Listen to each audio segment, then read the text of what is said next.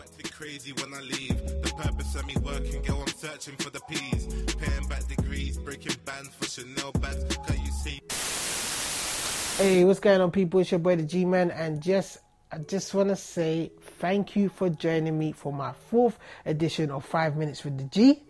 Um, yes, vlog you number four. And before I get into the topic, you know what I do. I just want to send a big shout out to the PT family members. So, big shout out to Straight Shooting LJA, Jezzy Fizzle, JBK, and Nathan Arsenal.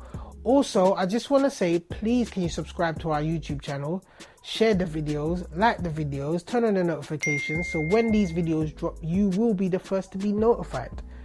But let's get into the topic of this week, which is called My Bigger Picture.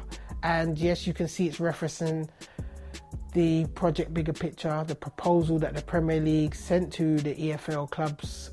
This proposal was sort of seen as an aid to help, you know, clubs in the lower leagues which are struggling financially. But this proposal also had caveats which the Premier League were asking for certain things to aid the game. Um, from a personal standpoint, it looked like the Premier League were just trying to take a stranglehold, and there were certain few clubs that wanted to have more influence in the game in England. But I'm not going to get into that. The Straight Shooting LJA has covered that in a recent vlog. Please go check it out. It's called Selfish Premier League Proposal, aka Project Bigger Picture. So please go check that out um, after you watch this video, of course. But just saying that, after I did watch the vid- LJA's video, you know, it, it sparked a few um, ideas and um, of you know certain things that could have been in proposal. Um, so I just wanted to share them with you, see what you think. So here they are.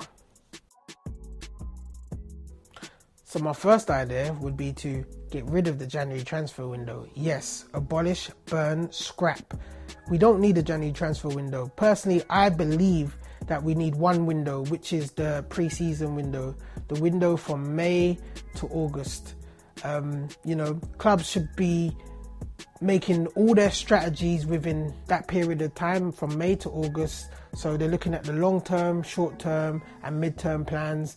They're bringing in their players, they're selling players, you know, and you know, once that window's closed, you know the window should shut up shop and club shouldn't be able to do any more transfer business. You know a club should see through a season with the players that they have brought in to the club.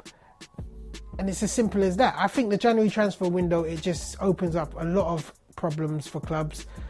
And you know you you can see it like with how much media exposure it gets to. It's it's less of a, a, real window for clubs, but more of a window for the media itself to just basically cause a lot of hype and speculation. The in the know fans are in, in the mix, the agents are in the mix, just causing trouble.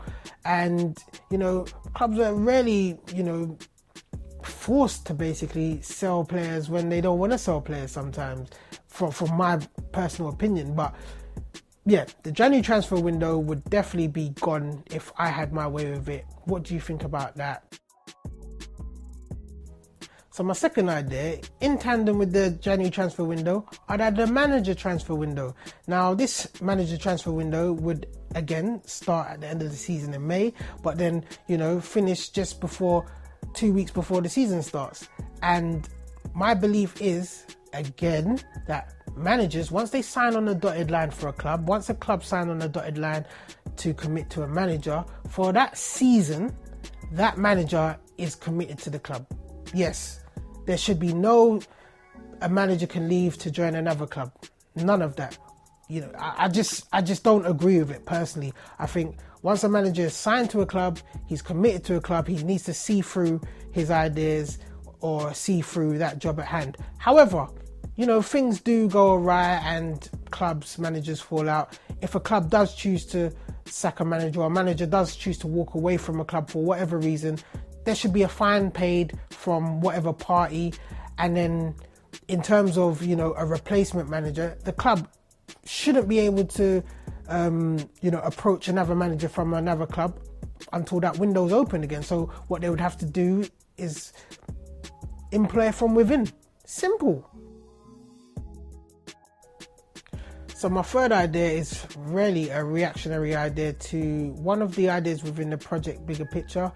the Premier League has said they want to um, disband the EFL Cup and the Community Shield. Well, that infuriates me. I feel it's quite distasteful that they feel that because they feel the Premier League clubs are suffering from fixture list congestion, that it's okay just to get rid of a competition, even though the impact is going to be heavily felt by the clubs in the lower league who see this as an extra revenue stream. And not just that, these games enable them to an extra chance to win a cup cup competition, and by taking that away from them, you know, it, I just think it's selfish.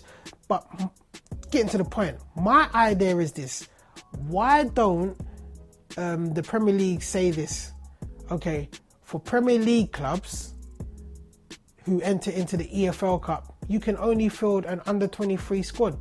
This way, it's not touching your first team squad or the reserve players within that squad, so they can rest up. They don't have to face con- fixture congestion, but it's for your under 23 squad. Your under 23 squad can then get experience in men's football, playing in a credible competition against the lower league clubs, you know.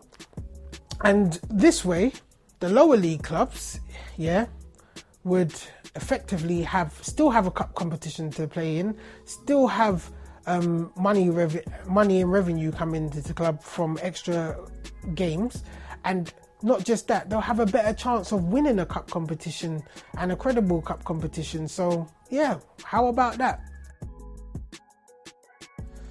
So yeah, idea number four, and I think this is a good one. So please listen carefully. Um, basically, my idea is to strip the league of one Champions League spot. Yeah, so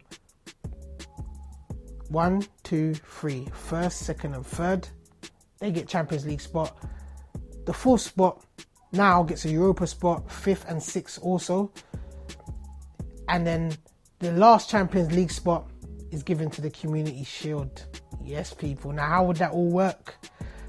The winners of the FA Cup and the winners of the um, League Cup would then play in the Community Shield. Not the winners of the, the Premier League and the winners of the FA Cup, but the winners of the FA Cup and the winners of the League Cup will play in the Community Shield, the final, which will be at the beginning of the next season, which would therefore be playing for a Champions League spot.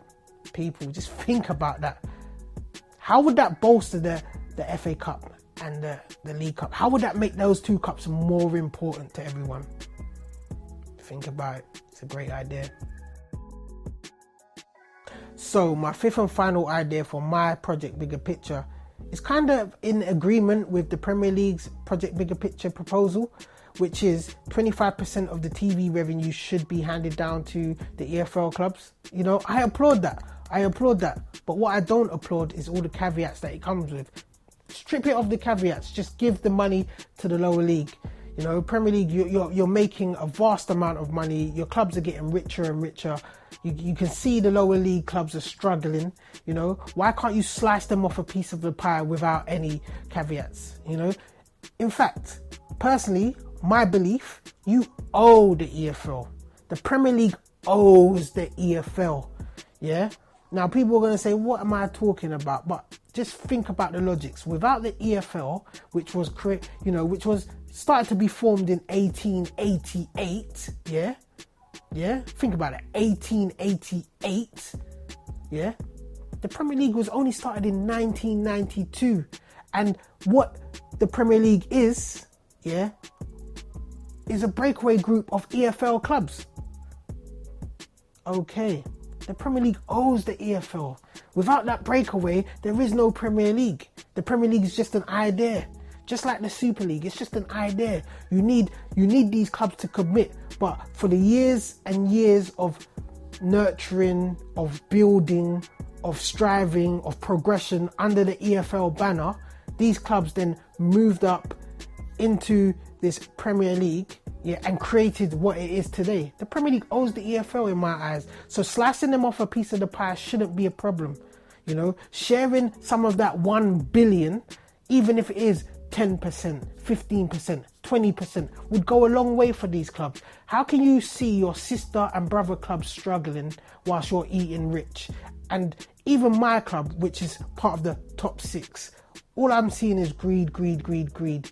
That you know, our owners talk about being custodians of the game, yeah, or custodians of the club. Well, you need to be custodians of the game, and the game in England needs the football pyramid. Do you get what I'm saying? So at the end of the day, help support the football pyramid. Stop coming up with these savvy ideas of how you can take more control of the game. You know, start thinking about your brother and sister clubs of how you can protect them and, you know, provide provide a sufficient way of, for everyone to just survive.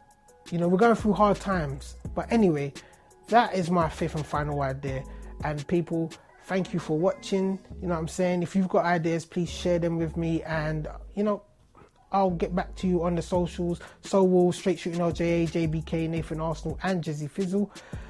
And yeah, so I'm out now. So peace out and bye. One the than your girl has. Focusing on fickle things, going through the thicker things. See the bigger picture, girl. I'm working for the bigger things. Miss me with the bickering, shit gets sickening. Don't you see this king, girl? Just come over and win with him, girl.